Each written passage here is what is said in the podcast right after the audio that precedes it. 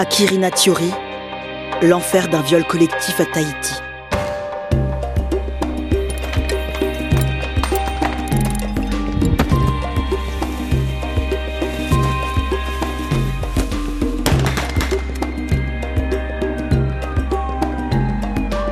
Vous écoutez Archipel du crime, saison 2. Quatrième épisode.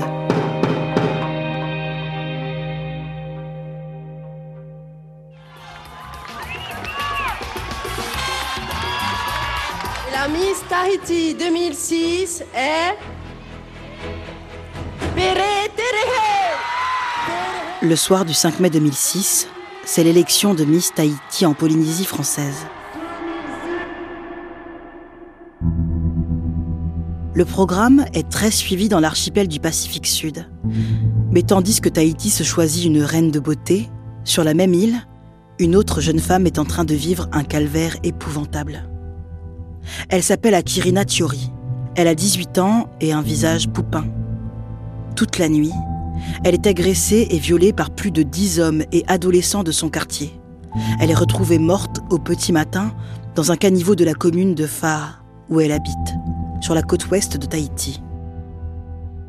Quelques jours après le décès, une cérémonie en hommage à la jeune femme est organisée par Vaine Orama, une association de lutte contre les violences faites aux femmes. RFO est sur place. Dans ce petit coin caché de Pamatei, tous sont venus prier pour Akirina. Un message fort, plus jamais ça. Armés de bougies, de fleurs et de pancartes, ils ont exprimé leur désarroi face à autant de violence et d'insouciance. Des dizaines de personnes partagées entre tristesse, révolte et peur. En tant que femme, je tiens à témoigner euh, ma souffrance et ma douleur pour ce qui est arrivé à cette jeune fille, qui est vraiment terrible. Je ne comprends pas que des hommes puissent se comporter comme ça, c'est vraiment incompréhensible. C'est la première fois qu'un viol collectif est médiatisé en Polynésie. La première fois que le mot tournante fait son apparition dans les médias locaux. Revenons en détail sur la terrible affaire Akirina. Nous sommes donc début mai 2006. À Tahiti, c'est la fin de la saison des pluies. Akirina Thiori vient d'avoir 18 ans. Elle vit à Faa, une ville mitoyenne de Papeete, la plus peuplée de la Polynésie française. Là-bas, Akirina habite à Pamatai, juste au-dessus du lotissement Suki, l'un de ces quartiers populaires que les journaux surnomment parfois quartier poubelle. Pour une raison qu'on ignore, Akirina ne va plus à l'école. Mais elle n'a rien de la causette du coin, pour reprendre l'expression d'une avocate qui a suivi le dossier à l'époque. Contrairement à certains riverains, elle ne vit pas dans un logement en tôle, mais dans une maison en dur. Ses parents sont séparés, ils ont chacun refait leur vie et elle navigue d'un foyer à l'autre. Elle a des frères et sœurs, beaucoup d'amis, un petit copain qui joue de la guitare et une passion, la boxe. Mais la nuit du drame, ses poings ne lui seront d'aucun secours. Ce vendredi-là, elle se plaint de maux de tête et en parle à sa belle-mère. Elle avale un cachet de paracétamol puis décide de sortir. Elle retrouve son amoureux et passe la soirée avec lui. Plus tard, alors que son petit ami rentre chez lui, elle choisit de rester dehors. Elle rejoint un petit groupe de connaissances sur la pelouse dite du Mont Bain. À Pamatai, c'est un endroit connu pour être un lieu de beuverie. Le Mont Bain est un très grand arbre qui donne des fruits jaunes. Celui-ci trône sur une butte. Ses larges racines servent de banc aux fêtards du coin. Mais contrairement à ses futurs agresseurs, Akirina ne touche ni à l'alcool qui circule, ni au paca, comme on appelle le cannabis local. Soudain, vers 23 heures, elle fait un malaise. On lira dans la dépêche de Tahiti, le quotidien local, qu'elle est brusquement prise de spasmes, qu'elle ne tient plus sur ses jambes, que ses yeux sont vides et que de la bave sort de sa bouche. De prétendus amis vont soi-disant chercher des secours, mais ils ne reviendront jamais. Akirina se retrouve à la merci de deux adolescents du groupe. Ils sont à peine pubères. C'est là que commence son cauchemar. Elle va subir un viol collectif, une tournante. Son corps dénudé et inanimé sera découvert le lendemain matin, vers 6 heures, en contrebas de la deux fois deux voies qu'on appelle ici la RDO. Que s'est-il passé exactement? Le scénario de l'horreur va se dessiner progressivement et le 9 mai, en une de la dépêche de Tahiti, on peut lire ceci. L'enfer d'un viol collectif. Akirina Thiori, 18 ans, retrouvée samedi dans un caniveau de Pamataï, a été victime d'un viol collectif commis par au moins 10 hommes, dont 6 mineurs. La jeune fille a succombé à un œdème pulmonaire dont les causes restent encore à déterminer. Les causes seront établies rapidement grâce à l'autopsie. Akirina a été victime d'un accident vasculaire cérébral. Une rupture de vaisseau a provoqué une hémorragie intracrânienne, puis un œdème pulmonaire. C'est cet œdème qui provoquera sa mort, dont l'heure exacte n'a pu être déterminée. Le médecin légiste estimera qu'elle a rendu son dernier souffle entre 2h30 et 5h30 du matin. A priori, les viols dont elle a été victime ne sont pas directement liés à son décès. Mais si Akirina avait été prise en charge, elle aurait eu environ 60% de chances de survie. Ses prédateurs sexuels ont préféré s'en prendre à elle à tour de rôle. Le journaliste Yves Fortunet revient sur les faits dans les colonnes de la dépêche de Tahiti. Pendant des heures, on a abusé de son corps. Certains l'ont violé, certains lui ont écarté les jambes, d'autres se sont masturbés. Le tout dans une hystérie collective inexplicable. L'avocat de la famille a eu cette image effroyable.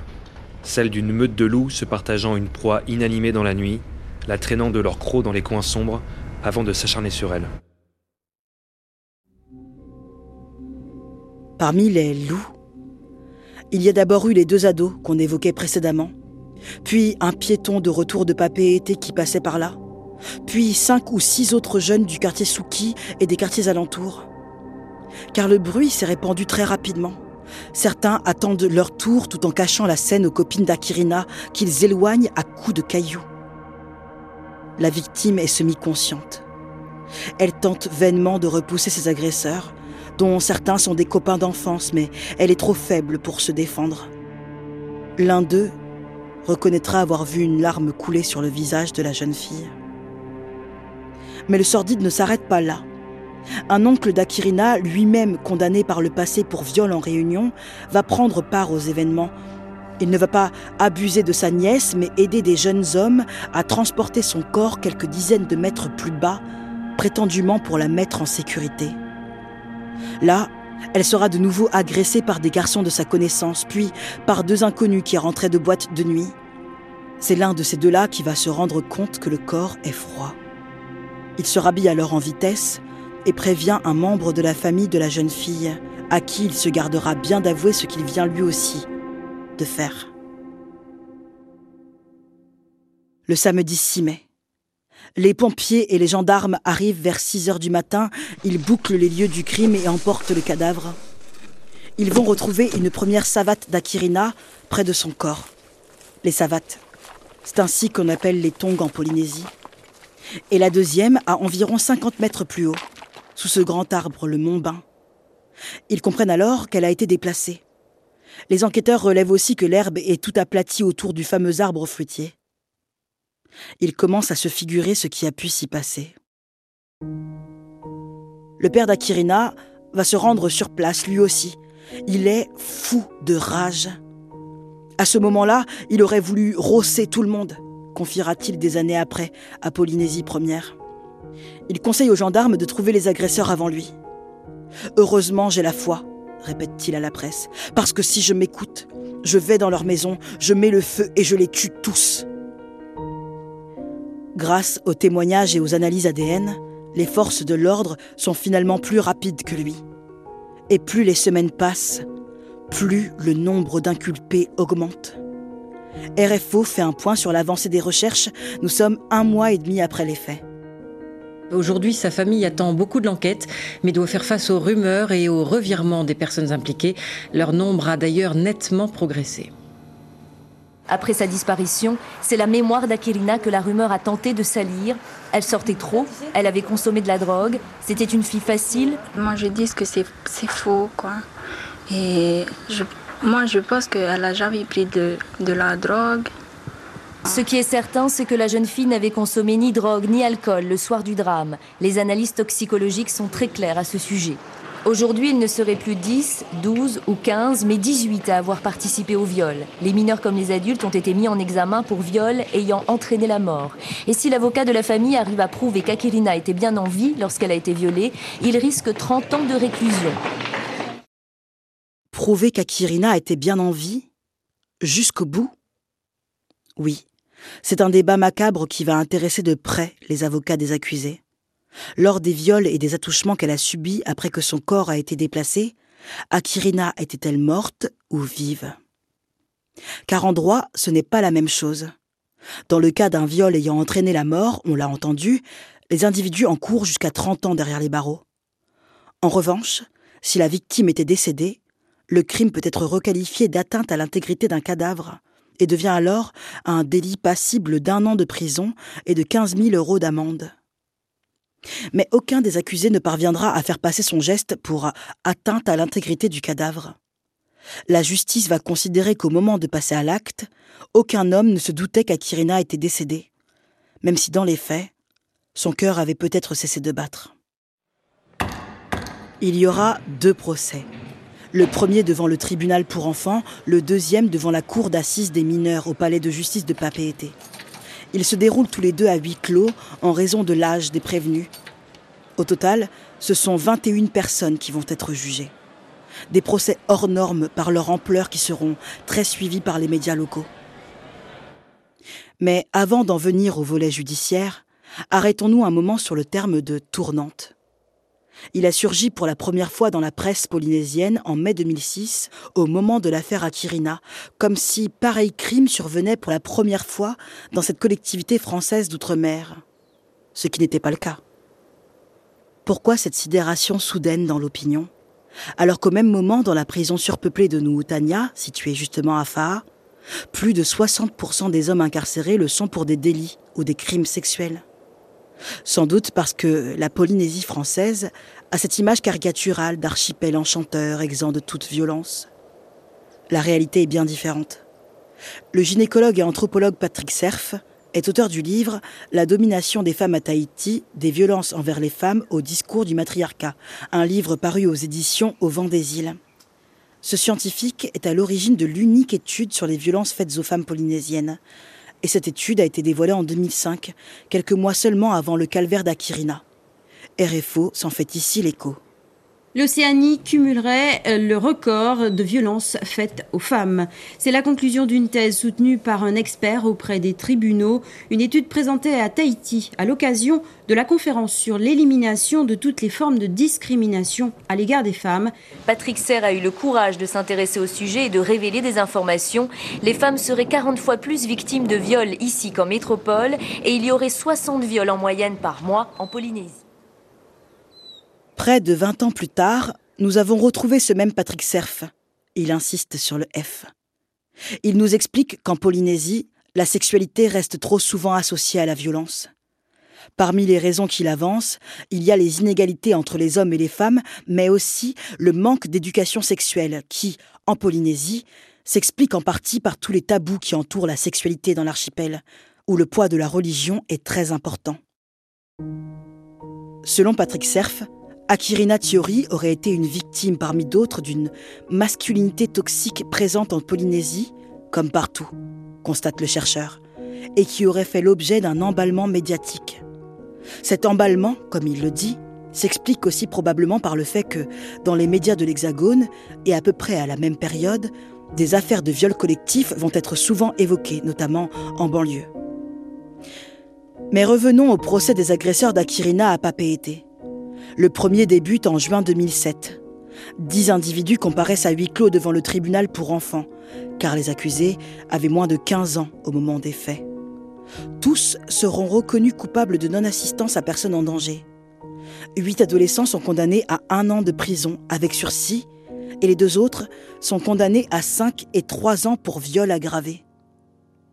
À l'énoncé de ce premier verdict, le père d'Akirina, Luc Thiori, a pris dans ses bras les violeurs de sa fille. Il a déclaré se sentir soulagé par ce jugement et avoir pardonné à ces jeunes. Ils ne savaient pas ce qu'ils faisaient. Leurs parents ne leur ont pas appris les choses nécessaires, rapportera la dépêche de Tahiti. Les tout jeunes, pour beaucoup originaires de Souki, ce quartier défavorisé de Faa, seront effectivement décrits comme des ados en manque criant d'éducation et d'affection.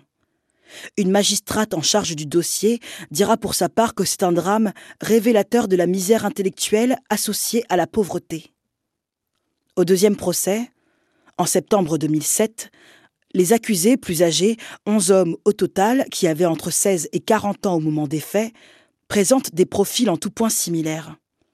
On trouve notamment parmi eux un oncle de la victime, poursuivi pour complicité de viol, ainsi que deux membres d'une même fratrie, des pères de famille. La plupart sont des voisins directs et des connaissances de la famille Thiori. Et à une exception près, tous sont sans profession. Au fil du procès, la dépêche de Tahiti se fait l'écho des enquêtes de personnalité sous la plume de Virginie Rabis. Il est ressorti des débats que les accusés présentent tous des carences affectives, familiales et éducatives. Il est également avancé un défaut d'intégration de la loi.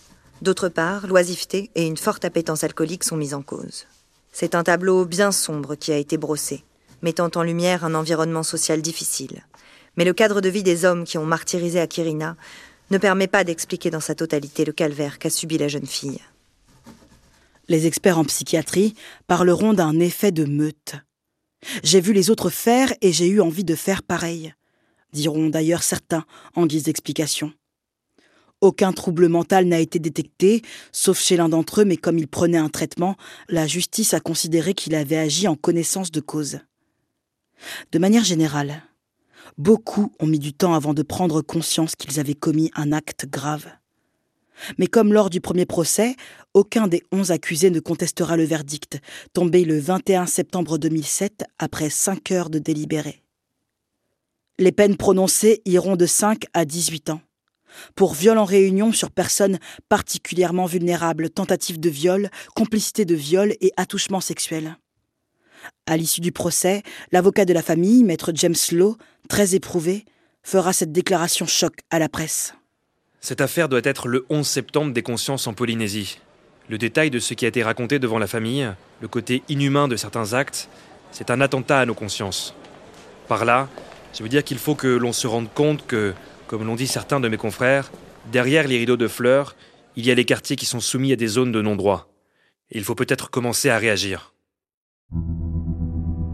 À l'époque, la ministre locale de la famille, car la Polynésie française a son propre gouvernement, aura beau faire la promotion de l'éducation et de l'égalité entre les hommes et les femmes, aucune mesure emblématique ne sera prise.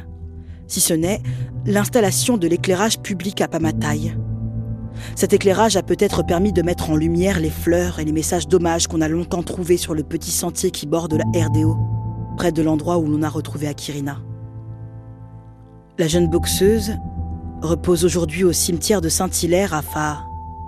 Son père et sa belle-mère, eux, sont restés à Pamataï, à quelques encablures des agresseurs de leur fille, dont tous sont désormais en liberté.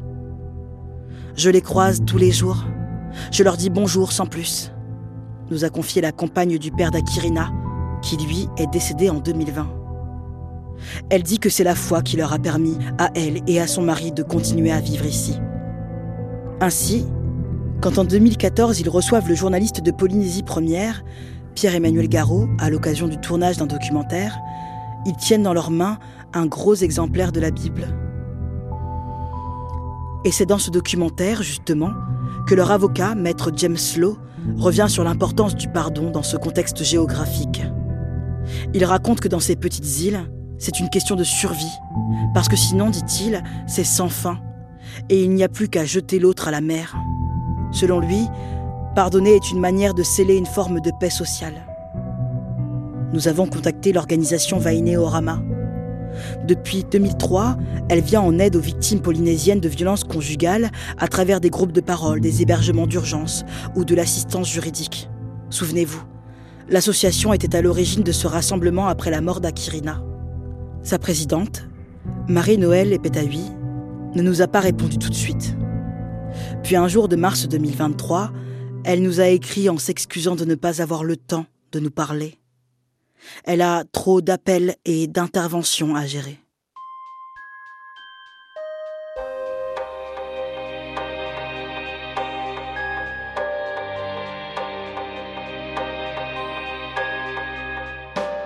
Vous venez d'écouter Archipel du crime. Dans le prochain épisode, nous allons en Guyane pour revenir sur le meurtre du militant politique Patrice Clette. Archipel du crime est une production originale d'Initial Studio avec la participation de France Télévisions. Cet épisode a été écrit par Leia Santacross, réalisé, monté et mixé par Karen Beun et Samuel Hirsch. La musique est signée Samuel Hirsch. La production et la direction éditoriale ont été assurées par Elisa Mignot, la production déléguée par Marc Silam. Et c'est la voix de Rebecca Chaillon qui vous a raconté cette histoire.